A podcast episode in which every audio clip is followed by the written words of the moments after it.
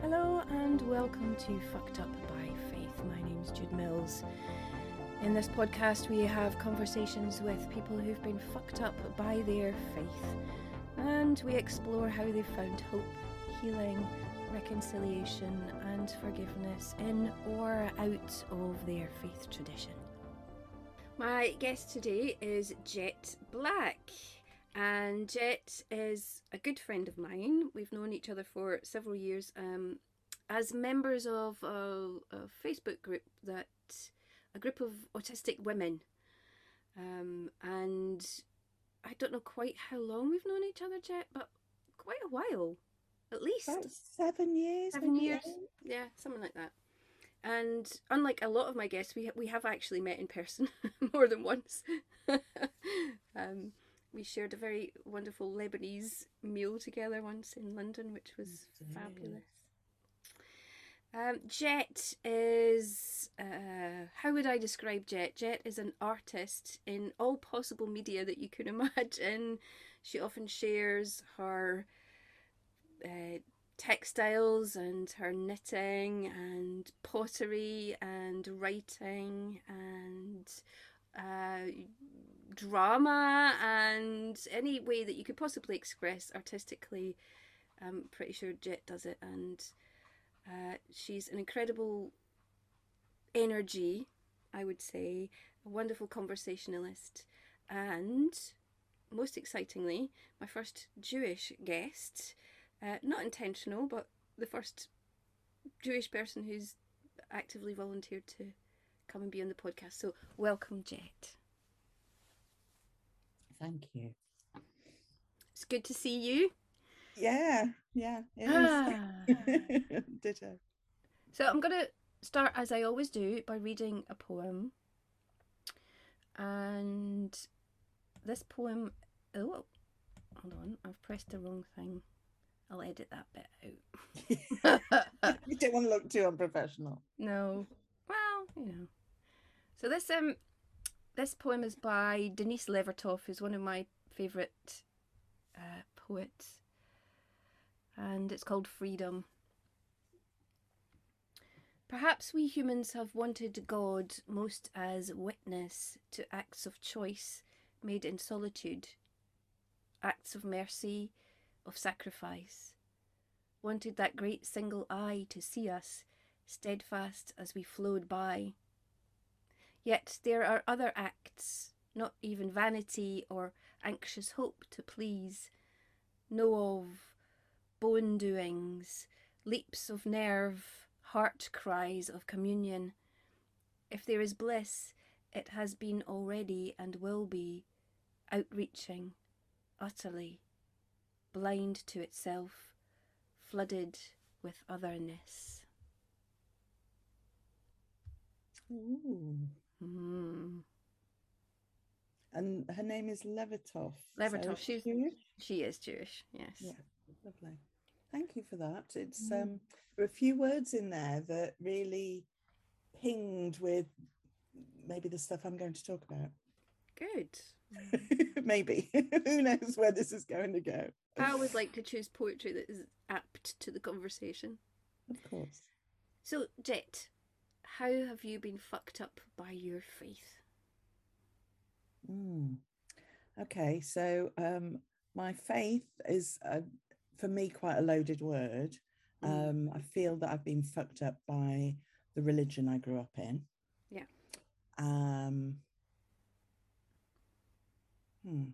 And I'm still being fucked up by it. And hopefully that'll come out later on in the podcast, in the interview. So I grew up in an Orthodox Jewish family. And sometimes when people say Orthodox, other people think they mean like Haredim or I can't think of the word right now, but, you know, ultra Orthodox. Chassidic. We're not Hasid, thank you. So we were not Hasidim, we were not Haredim, we were not ultra-Orthodox. We went to a regular shul, synagogue, very beautiful one, which sort of pulls at me in different ways because it's a conserved preserved whatever building.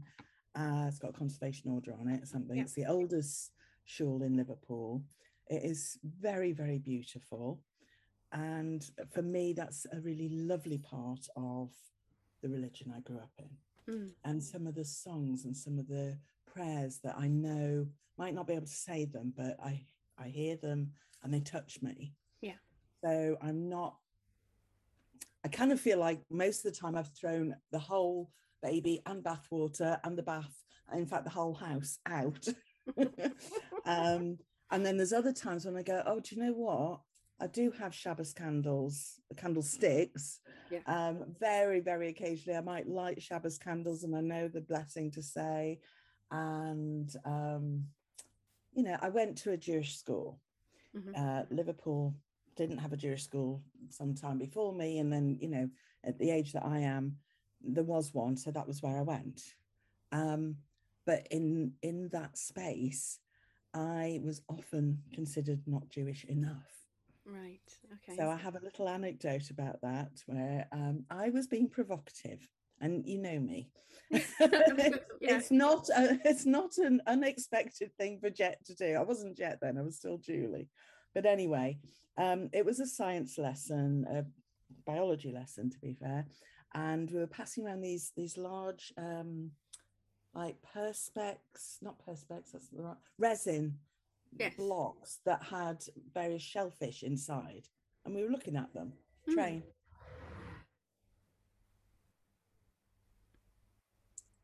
And for those who don't know, shellfish is considered treif. In other words, you just don't eat it. It's not kosher. It's an abomination or whatever. But, you know, we regularly went to Chinese restaurants and we went abroad and we'd eat all sorts of things in France and in Spain and wherever. So my family did not keep kosher at that point. And so anyway, I picked this, I don't know, lobster or whatever it was up and went, oh, I'd love to have this on a plate right now. No, not oops, deliberate. Okay. Deliberate. All right. You know, and... What I didn't have in my mind, like, I am going to mess up this class of some non-Jewish kids, some much more Orthodox than me, and some, you know, the same or whatever. You know, it was a range. It wasn't like I was the only non-Orthodox or non-following or whatever person. But there's one girl who... she was sort of like, you know, the brightest girl in the class. She ended up going to Cambridge and, another train. Turned around very huffily and sort of drew herself up and went, I don't know how you can call yourself Jewish. Bear in mind, we were about 14 or something at the time. You know, we weren't like in our 30s or 60s. Yeah. And I remember having this like huge like bubble of, I don't know, rage or anyway, whatever come up. And I don't remember if I said anything or what I said, but inside I was like, I call myself Jewish because I am. You know, it's not a debatable fact. It's not about practice. It's about heritage. Mm-hmm. And it's about culture. And it's about the fact that back, all my ancestors, as far as I know, were Jewish. Therefore, I'm Jewish. Get off your high horse, missus. I didn't say all of that. But I think one of the things about being Jewish is that it's, I think, unique in being an ethno-religion, or I don't quite know the anthropological terminology, but basically it's not just about whether or not you eat kosher and whether or not you pray on Shabbat or whether, you know, it's not about the practice. That's about being religious. So I'm not religious, but the ethnic side, you know, got Jewish blood in me. It just is, it's there. And the cultural side, the heritage, means a lot to me. Yes. So my divide is down that sort of line. And over the years, I pulled further and further and further away from the religion, as did the majority of my family. Yeah. You know, some of my family are even further away, and all my immediate cousins who have married someone who wasn't Jewish. Okay. So, you know, it's not just me. As far as I know, well, yeah, I know. I'm the only homosexual person in the family. So I'm a lesbian. And obviously that doesn't sit well with traditional ideas. But again, you know, my mother eventually came round to it. Other people in my family found it harder, and other people in the family didn't find it hard at all. Mm-hmm. So, you know, again, it's not a static thing, and I don't think any religion is. You know, I'm not going to comment about other religions, but certainly Judaism, it has to change. And I think often with the orthodoxy, that it's a bit like the conservative mindset of, we want to keep things as they not just as they are, as they were back and back and back. Mm-hmm. And it's like, to me, it's not realistic. It's like, you know, we drive cars. It's not a labor to drive a car to a synagogue on a Saturday, mm-hmm. but it's still deemed to be work, and you shouldn't do it. So to light a light, you know, there are still people who have what are called Shabbos goys. Yeah. So that's the neighbour who isn't Jewish, who comes in and turns your cooker on or turns your light switch on, and you're like, seriously? Like, you can switch light on, it's not work. It's not like you have to fan the flames and cut the wood and, you know. So I only heard that term very recently, who's Shabbos goy. Because I was watching something about the Chassidic Jews in New York. Oh, right, yes. You know, the people, those who have money, you know, are able to pay someone to be there on Shabbos to do everything, basically. Switch the bathroom light on and off, and, you know. Yeah, exactly. I mean, anyway, that's a whole other thing.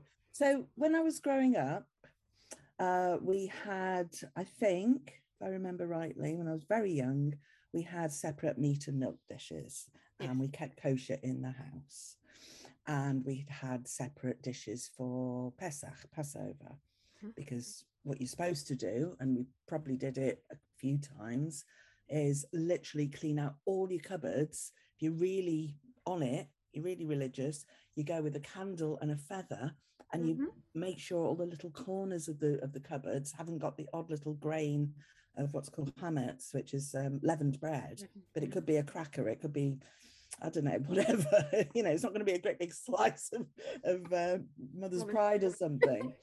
So I don't think we ever did the sort of the feather and candle stuff, but we did change the dishes for Passover and then change them back after. And I still have the dishes that we used for Passover. I just have them as dishes, and they're beautiful. They came from my dad's parents, my dad's mum. So again, I when I start telling these kind of things, and I think back and I think, oh, the things that pull into my heart are to do with the connections and the history and the culture. It's like, I go in Nottingham, there isn't a Jewish deli or anything, you know, we've just about got 1.5 synagogues. So when I go to Liverpool, or if I was to go to Manchester or London, you know, you see me heading for the Jewish deli, because I want my fish balls, and I want my chopped herring, and I want my bagels. Don't want them all the time. And once I've had them, I'm good, you know, and go back to having, I don't know, sweet and sour pork or whatever. You know, and I say that to some people, and they just get, you know, to them, it's just normal. Say it to someone else, and you see the shock on their face. So it makes you feel ashamed. You know, it's a shaming thing. I don't think they do it deliberately, but they're shocked at you saying that you would have sweet and sour pork. Is that what you mean? Well, they're shocked that, yeah, that I don't keep kosher, for example. That somehow or another seems to be quite an important line, which in my logic, and as you know, I'm very logical, doesn't make sense at all. I think there are other things that are part of Jewish practice that should come higher up the scale. Mm-hmm. So there's a bit of it, I think, that's also about how you are seen by other people. Mm. Mm. And that gets into the very fucked up bit, as you can imagine. Mm. I mean, it's a huge part of a lot of the cultural aspect of probably all religions to a certain extent, isn't it? Is how you're expected to behave or to be seen to behave. Yeah, exactly. And certainly from what I understand from you describing it and from other Jewish friends describing it, is that perhaps because in this country where Jewish people are in a minority and quite a close-knit minority still, you know, that visibility is maybe more heightened, you know. Yes. I mean, it's probably impossible to get pork in Israel. I don't know, can't remember, probably isn't anyway. But Israel is predominantly Jewish and Muslim. And then, yeah, I know there are Christians there, so there probably is pork there. But, you know, it's not going to be on every menu for sure. But, you know, a niche dish, as with seafood or whatever. Anyway, the point I was trying to say is that we started off fairly religious in, you know, religious light, let's say, and we got lighter and lighter. So we celebrated Hanukkah, and I would get, you know, we'd light the candles and we'd, I don't know, sing the songs and we'd get Hanukkah gelt or little presents or something. But I also remember, maybe when I was quite young, probably when I was quite young, that while we didn't really do Christmas, we sort of gave a nod to it, which to me seems like now, if I could, I would just totally avoid Christmas. To me, it's like the whole of English, British, non-Jewish society crashing down on me and telling me, you know, on the 25th of December, sorry, the whole world is doing Christmas, like you cannot avoid it. So for me, it's like this weight. But we'd have like a little stocking and we'd get some presents, but our birthdays were much bigger. Yeah. And I remember being quite shocked when I started meeting people from all sorts of different backgrounds, that for a lot of people, Christmas was the biggie, and the birthday they'd get, you know, they'd get this, but on Christmas they get like this and this and this and this and this. So that to me seemed a bit mad, because it's like, no, that's my day. My birthday's my day. Yes. I might share it with a few other people, but, you know, anyway. Particularly so, if you've got a Christmas birthday.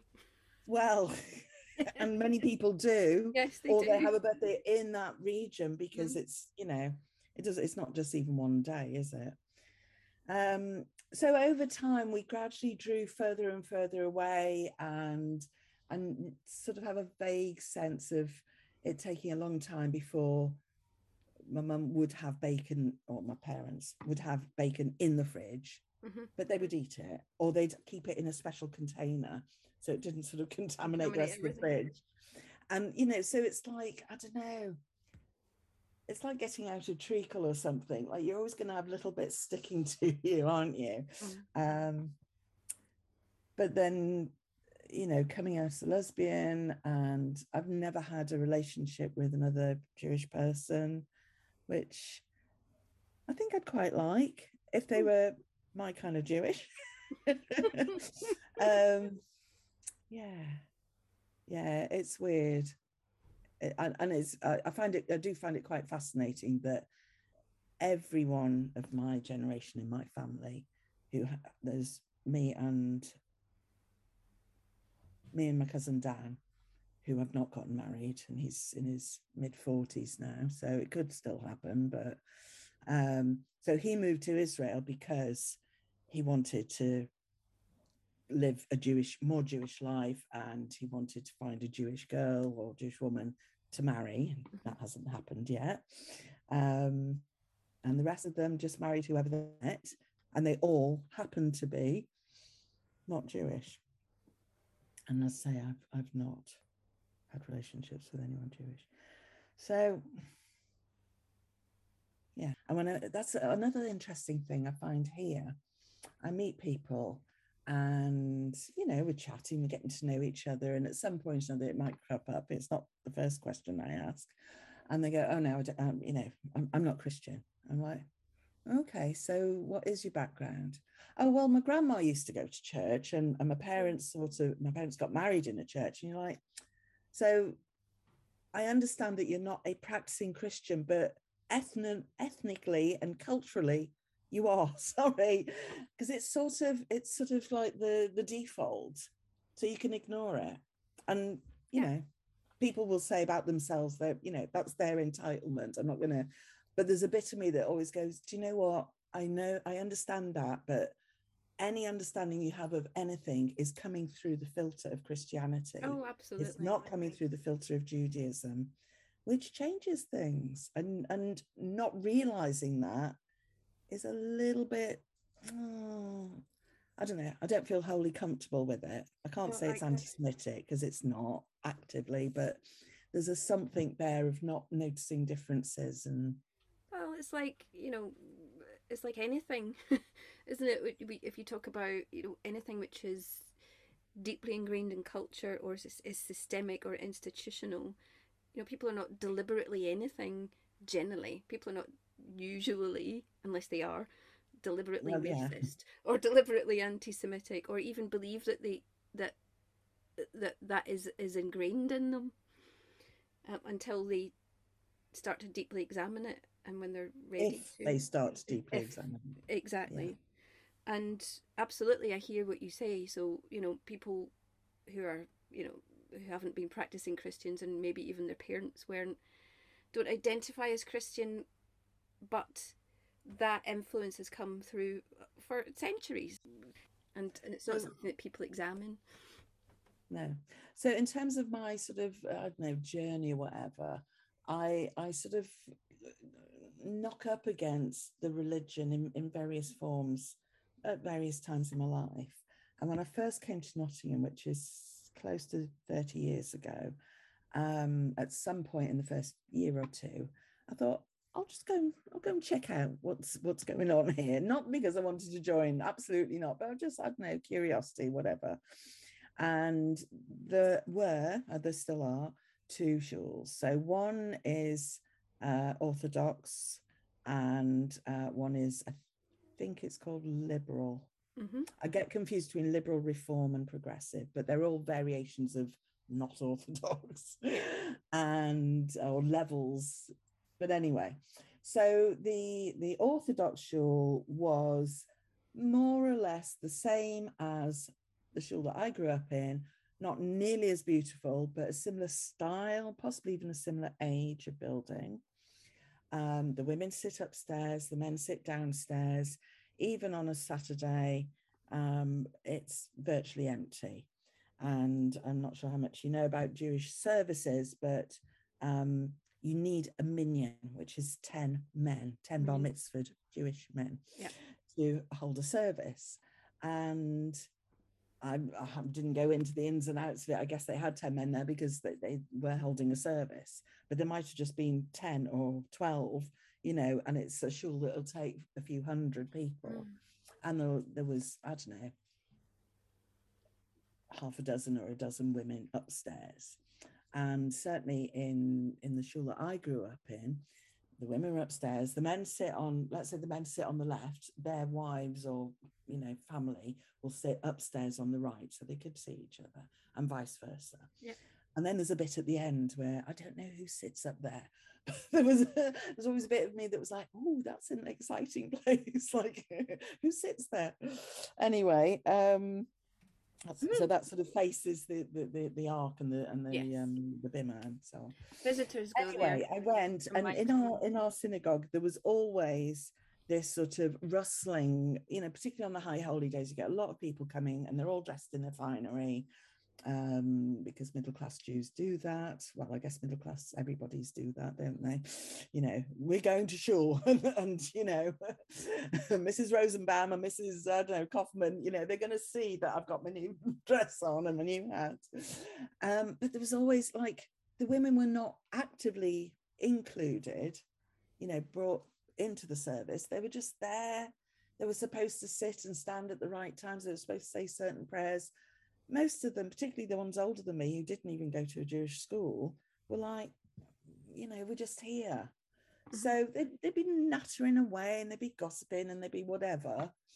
And so obviously that's what I grew up with. Like, women go to shul to gossip and the men downstairs are busy praying.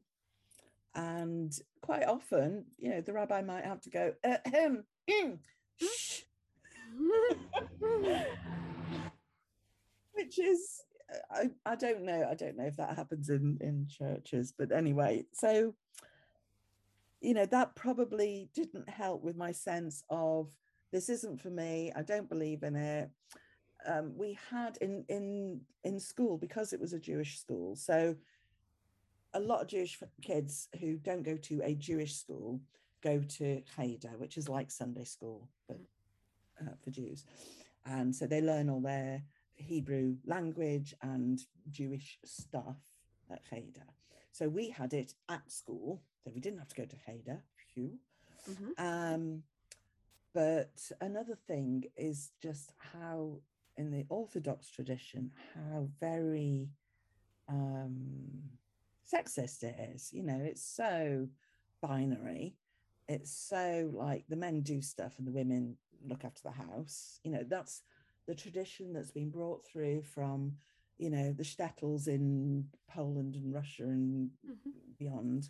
And they're still sort of doing it, but sort of like not recognizing that we're not there anymore and we're not in that time anymore. Mm. So the boys would all go for their bar mitzvah lessons, and the girls would go to a class which was called Eshet Chayil, which means worthy woman or worthy wife.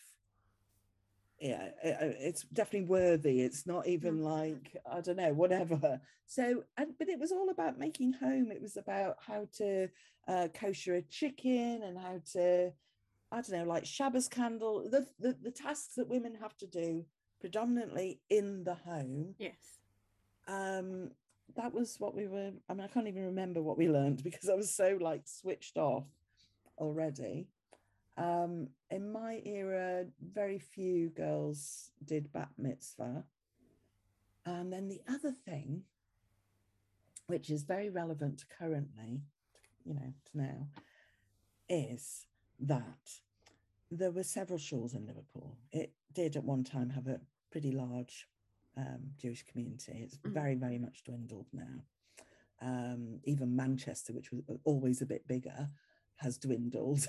They've all gone, they've either left the faith because they're fucked up by faith, or they've moved to London, or they've moved to Israel if they wanted to be more so, or they've gone wherever, you know. So the Liverpool Jewish community is, but there were Prince's Road, which was my shul, and then there was, I don't know in which order, but Childwell, Allerton and Greenbank shuls, which were all built, I suppose, around the maybe 1930s, 40s, pre-post-war, whereas ours was built in the late 18-something or others, you know.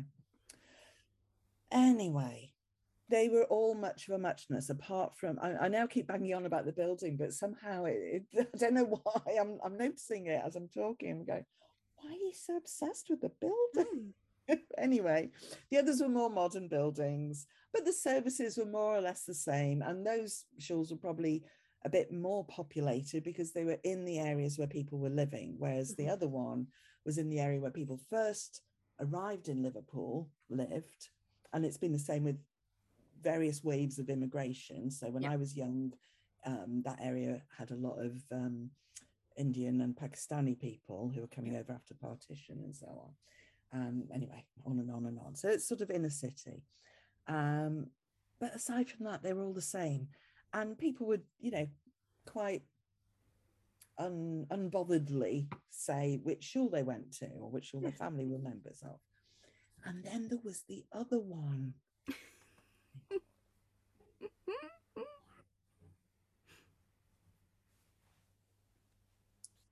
So the other one, again, I'm not sure if it's Liberal, Progressive or Reform, but it's non-Orthodox. Yeah.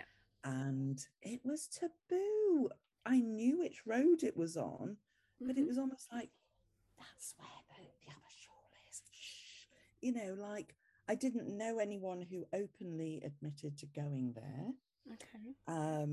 That might just have been because I just didn't know anyone, and or, you know, it wasn't a relevant thing to talk about. It's not like we spent all day talking about which shul we went to. But I did know that, you know, oh, there's some people here that go to Chilwell, and some, I didn't know anyone who said that they went to this other shul. So coming back to Nottingham, I visited the Orthodox shul. I understood the lay of the land. You know, I knew where to go. I knew how to behave. I recognised the tunes of some of the psalms or hymns or whatever. I sort of understood more or less what the service was, you know, how the service was going. You know, it was very vague to me because I don't follow, but I'm sort of in some ways comfortable because it was known. Yes. But uncomfortable because it was so rejected. Yes. You know, by me.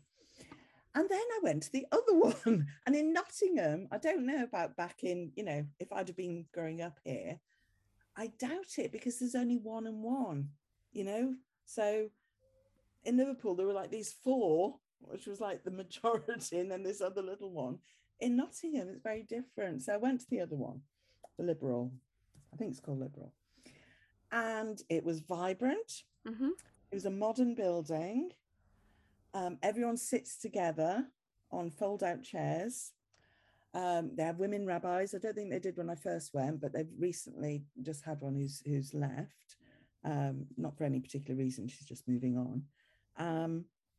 Women were involved in the service. A friend of mine, you know, I've been there when she sang the Kol Nidre, which is to do with Yom Kippur. I won't go into the details, but, you know, that would not happen, could not happen in an Orthodox synagogue. This same friend is a lesbian. She's married to someone who isn't Jewish.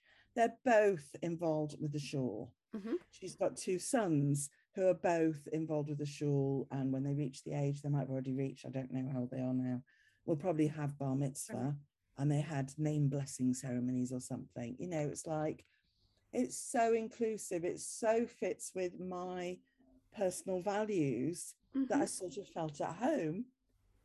But the service was just like, I don't know what's happening and why is everyone sitting together, even though I believe that that's correct. It's like, it's just, you know, I came away feeling very, it's complicated. You know, people say their relationships, it's complicated. So yeah, it was interesting.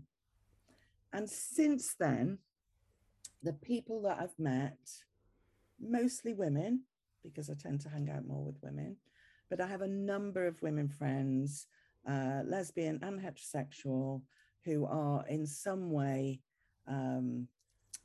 seeking that sort of communion or community of being with other Jewish people who attend or are members or whatever. Some just, I attend from time to time, or, you know, go if I'm invited. I've been there about, I don't know, maybe 5 times in 30 years. So I'm not a regular, I'm not a member, but those are the people I'm comfortable with, you know, and they helped. You talked earlier before we came on air, as it were, about seeking healing. So in that way, I keep playing with the idea of, oh, maybe I could or should or whatever join the Liberal shul in Nottingham. And I'm like, yeah, but you still don't want it, even though it's closer to who you are. Mm-hmm. You don't want, I don't want,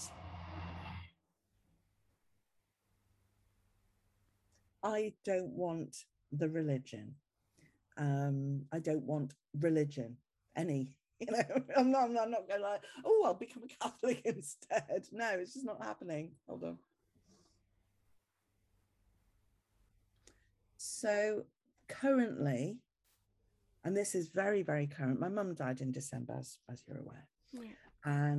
And she was so scared in the last few years about dying that she couldn't and wouldn't discuss it and wouldn't talk about what she wanted doing afterwards. Which actually I'm over it now, but I could be quite angry with her about, because she left me with a whole host of decisions. Yeah. And making decisions is not my favorite activity. It's not my friend. No. So I've, at one point she said she wanted to be sent out on a raft in flames, like they do in the Hindu tradition in India. Was she very serious about that, or? It wasn't, it was a bit flippant, but it wasn't wholly, you know, there was an element of something there. Yeah, yeah. She definitely didn't want to go to an old age home, but if she, you know, I mean, she just didn't want to go to an old age home. But the idea of the Jewish old age home in Liverpool was so abhorrent to her, you know, it's just like. Okay, yeah. So there was definitely in her an element of rejecting probably very similar things to what I reject. Yes. But the age that she grew up in, the age she was, the personality she had, I think a very unconventional person inside the bounds of the conventionality of what she grew up in, without the keyach is a Jewish word meaning strength, but it usually means inner strength rather than like lifting weights. So, and you'll know the word chutzpah. So she didn't have quite enough inner confidence, keyach, chutzpah, to just go, fuck off, or to just go, I don't want that anymore. You know, I don't believe, and she was very clear that she didn't believe anything happened after death, like death and done. So when she died, the Jewish tradition, which I actually really like, is that we bury someone either that day or the next day, or as soon as possible. And I'm good with that, because for me, it's like, okay, the body is a physical carapace. We put that in the ground and it starts its process of decomposition. Meanwhile, the spirit, or the essence of that person that we love, is still in the air. It's still in my mind. It's still in my heart. You know, we carry it with us. Obviously, you can't see on a podcast, but I'm wearing my mum's ring, even though I don't really like gold. It was taken off her finger by the undertaker, and he handed it to me, and I was like, oh, what do I do? And I put it on my finger, and I haven't taken it off. You know, I sleep with it and everything.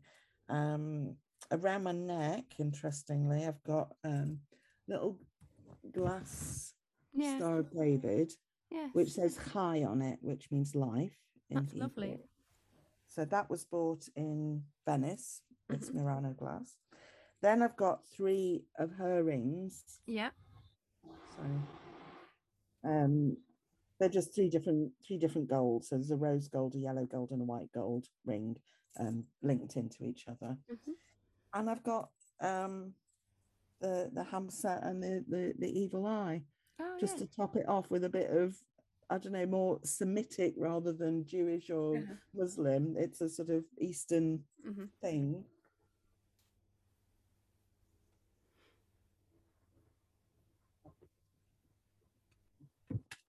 We're moving because it's a long train.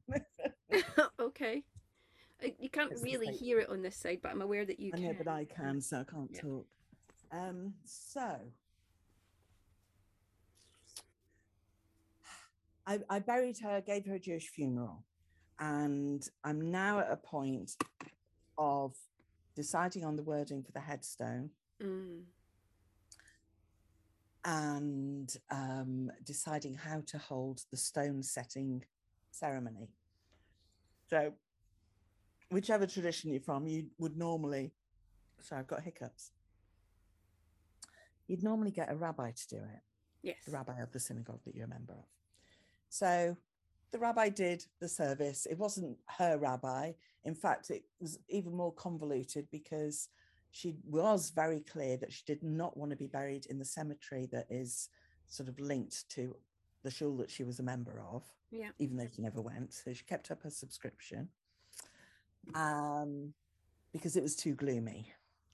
So we had her buried in the other Jewish synagogue, Jewish cemetery, which is where her parents are buried, but it's connected to a different shul.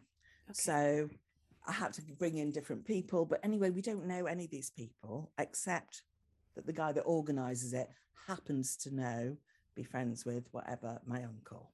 So in most ways, it was done by a stranger, as was the rabbi, was a stranger. So, you know, all this stuff when they talk about the person, well, if you're a regular attender and you, you know, regularly chat with the priest or the vicar or the rabbi or whatever after services and whatever, and they know you as a member of the community, maybe you're busy with, I don't know, Sunday school at Heder or whatever, they can talk about you very knowledgeably from themselves, but mostly, you know, they often have to ask the family, well, you know, they didn't really even know us. So it was all a bit odd. Not odd, just, it didn't mean anything to me. It was like, we've put our body in the ground. The one thing that does mean something to me is a prayer. It's not even a prayer. I don't know what you'd call it. It's called the Mourner's Kaddish. I suppose it Kaddish is a prayer. It's called Kaddish. And it's got a particular rhythm to it. And it actually doesn't talk about death at all, which I really like. And because I didn't go through bar mitzvah and because women are sort of left out of things and whatever, I never got to know it. I know it when I hear it, and I know a few little words and the places where you say amen and so on, but it doesn't readily come out of my mouth.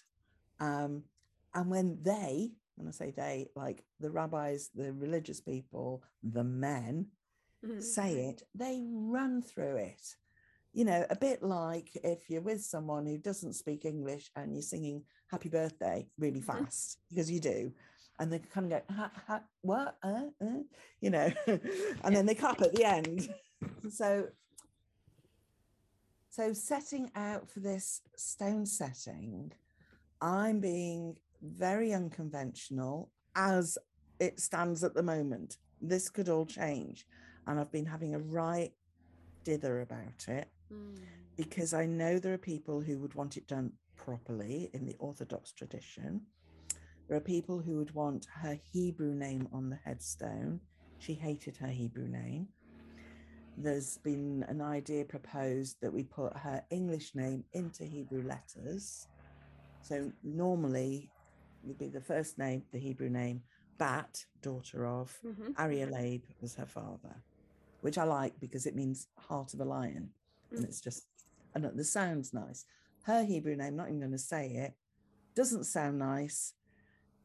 She hated it. I'm not putting it on her headstone. Like, that's really clear. But now it's been brought into play that I could write Lillian, which was her English name, in Hebrew letters, Lillian Bat Ariel Abe. So I'm in a whole, I thought I'd resolved it. And then this cropped up as a possible idea. And I'm having to make decisions again. And I've got until the end of this month to do so. Okay. And then after that, I still could at some point go, oh, do you know what? I'm going to get someone to lead the ceremony, because I do feel quite daunted by, I've sort of set myself a challenge, not deliberately, but it has become now, it's a challenge. And the more that people intervene and do little things that really do fuck me up, and I won't go into names and who did what, but things went on behind my back to find things out that they could have asked from me, but they didn't trust me enough to go, Jet, I'd really like to know this because whatever, I don't know. So that things went on very recently that infuriated me. You know, I've been raging about it. So I'm trying to weave my way between, I don't want to act out of reaction and anger. Yeah. I want to act out of love for myself and the people who are living around me, and respect and honor of my mum, who she was. I want to acknowledge her unconventionality that I feel didn't get a chance to fully be expressed. Yeah. At the same time, you know, she was who she was. I can't change her into this person that was wholly unconventional, because she did the things that she chose to do. So the the staying within the bounds of conventionality is also part of her. Yeah. So I'm, you know, it's a very foggy path that I'm trying to find my way down. Mm-hmm. Mm-hmm.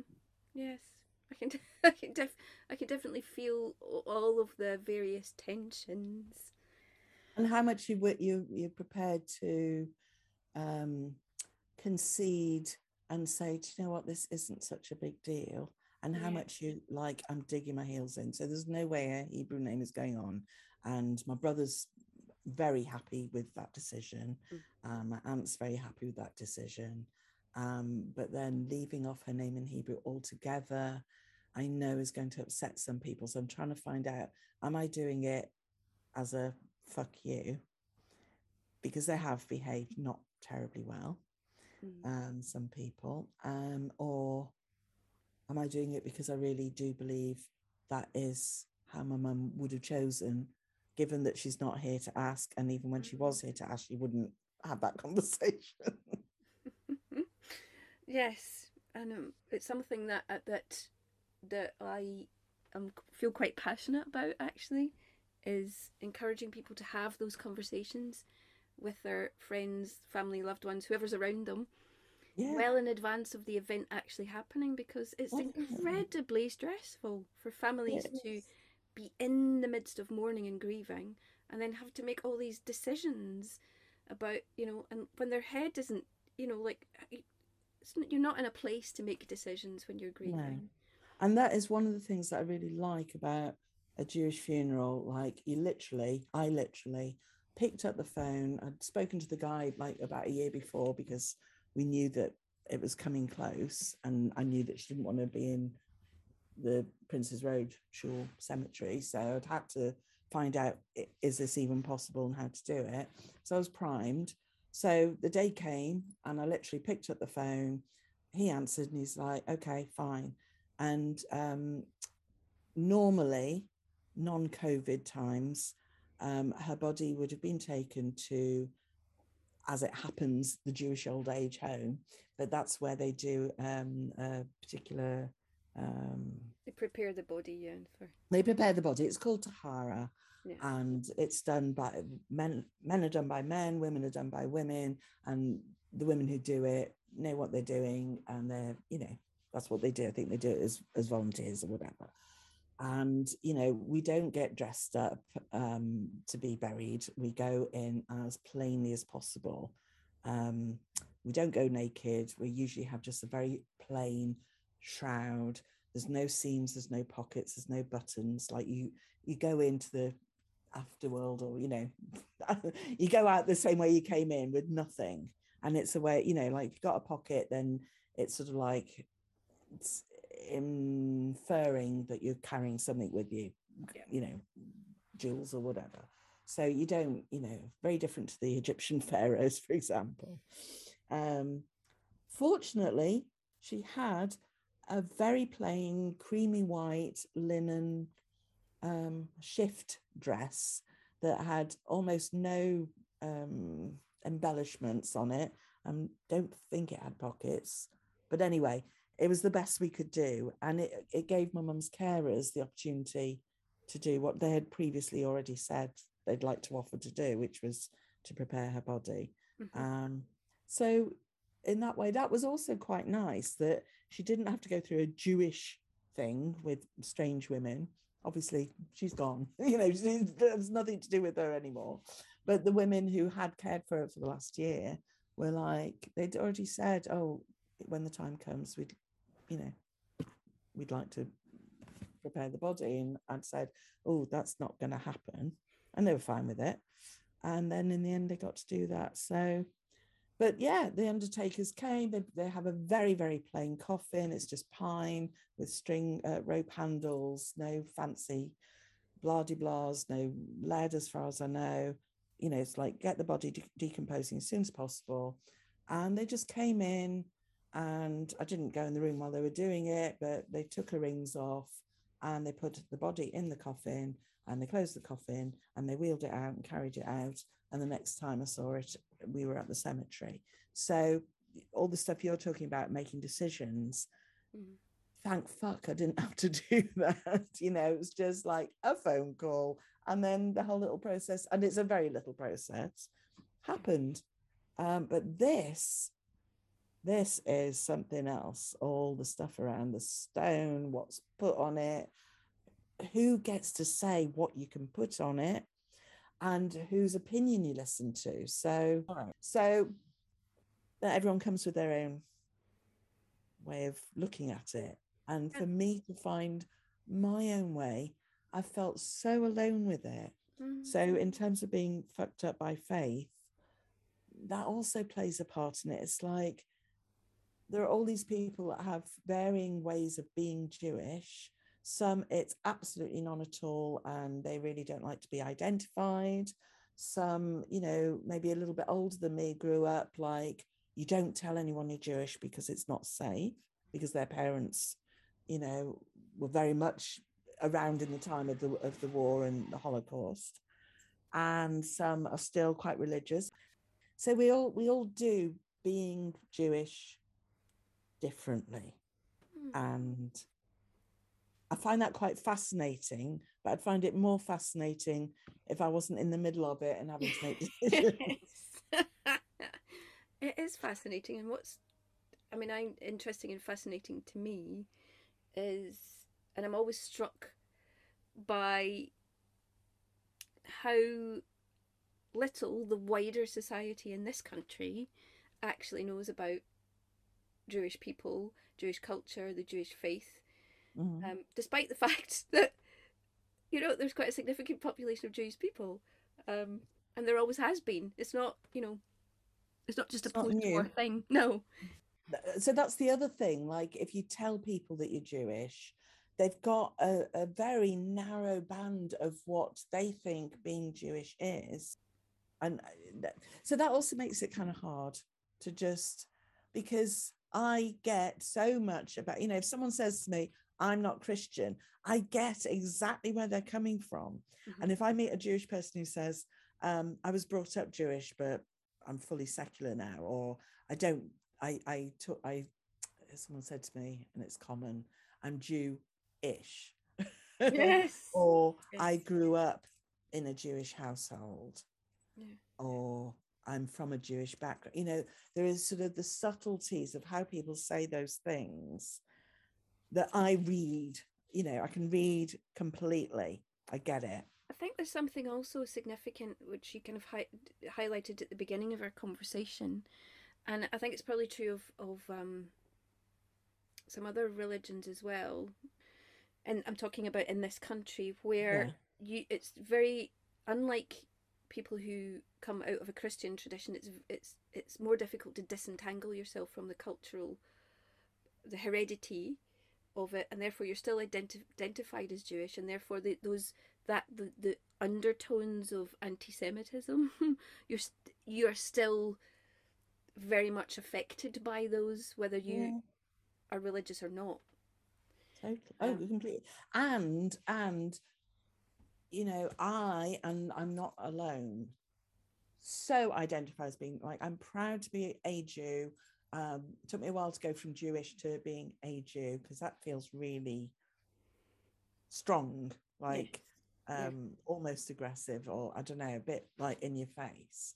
Whereas people say, I'm a Muslim, it doesn't mean anything. I'm a Christian. It's like, no, I'm a Jew. And I'm not religious. In fact, I'm anti-religious, and you see people's heads sort of exploding like, I don't understand.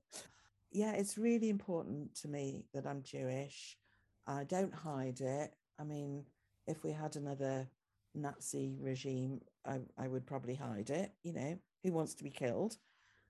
But, well, that's a big part of it, actually, because I've also met people who say, well, I'm Jewish because, you know, if Hitler came around again tomorrow, I'd be in the oven. You would think you were Jewish, and that makes it really, really important, doesn't it? Yeah. And for me, in a way, more important to stand up and say, actually, I'm proud, not just like, they're going to get me, but you know what? I like being Jewish. I like my history. I like my culture. I don't like the religion. I don't have to. I can still be Jewish. exactly, yes. Thank you. So what I ask my guests to do is to share something as to finish, a poem or a blessing or a prayer or... I haven't thought about that. Whatever you did you say that in your invitation? I did, but if you don't have anything, that's fine. No, but actually, so this is a song by Leonard Cohen, and I'm just going to read the lyrics as he's written them. I'm not going to sing it. Night comes on. I went down to the place where I knew she lay waiting, under the marble and the snow. I said, Mother, I'm frightened. The thunder and the lightning. I'll never come through this alone. She said, I'll be with you, my shawl wrapped around you, my hand on your head when you go. And the night came on. It was very calm. I wanted the night to go on and on, but she said, go back to the world. I'll leave it there because it's enough. There's several more verses. It's beautiful. Thank you. Isn't it? I mean, he's something else. He was. Yes, he is indeed quite a poet. Probably, as things stand, the bit of poetry that I want to read at my mum's stone setting. Because when someone dies, like you were talking about grief, which I don't know if I'm experiencing, well, obviously I am in some form or another, but you do have to go back to the world. Like, you can't just sit in the cemetery forever and ever. No, that's beautiful. And, yeah, I think that will be a fitting tribute. Yeah, thank you. Thank you, Jet. Wonderful conversation. Thank you, Jude. Well, conversation, or like a monologue, but anyway. You know me.